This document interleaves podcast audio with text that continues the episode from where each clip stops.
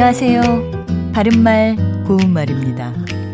우리말 속담, 도랑치고 가재 잡는다는 거 잘 아시죠?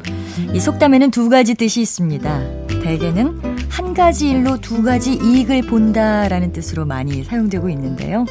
지저분한 도랑을 깨끗이 치우던 중에 뜻하지 않게 가재도 잡게 되었다는 뜻에서 나온 겁니다.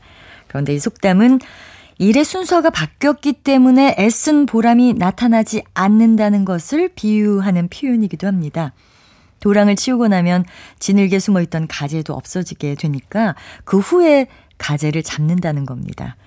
이 속담처럼 도랑치고 가재 잡는 격으로 항상 일이 터지고 난 다음에야 조치를 취하는 것을 보면 안타까울 때도 있습니다.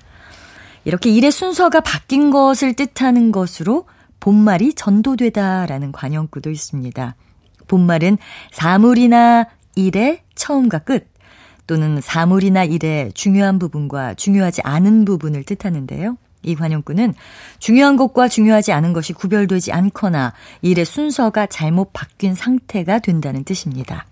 또 입 아래 코라는 속담도 있는데요. 역시 일의 순서가 바뀐 경우를 비유적으로 이르는 말입니다. 참고로 입 아래 코와는 다르게 반대로 코 아래 입이라는 관용구가 있습니다. 매우 가까운 것을 뜻해서요. 그들은 어려서부터 친자매처럼 지낸 코 아래 입 사이다. 이렇게 말할 수 있습니다. 바른말 고운말 아나운서 변희영이었습니다.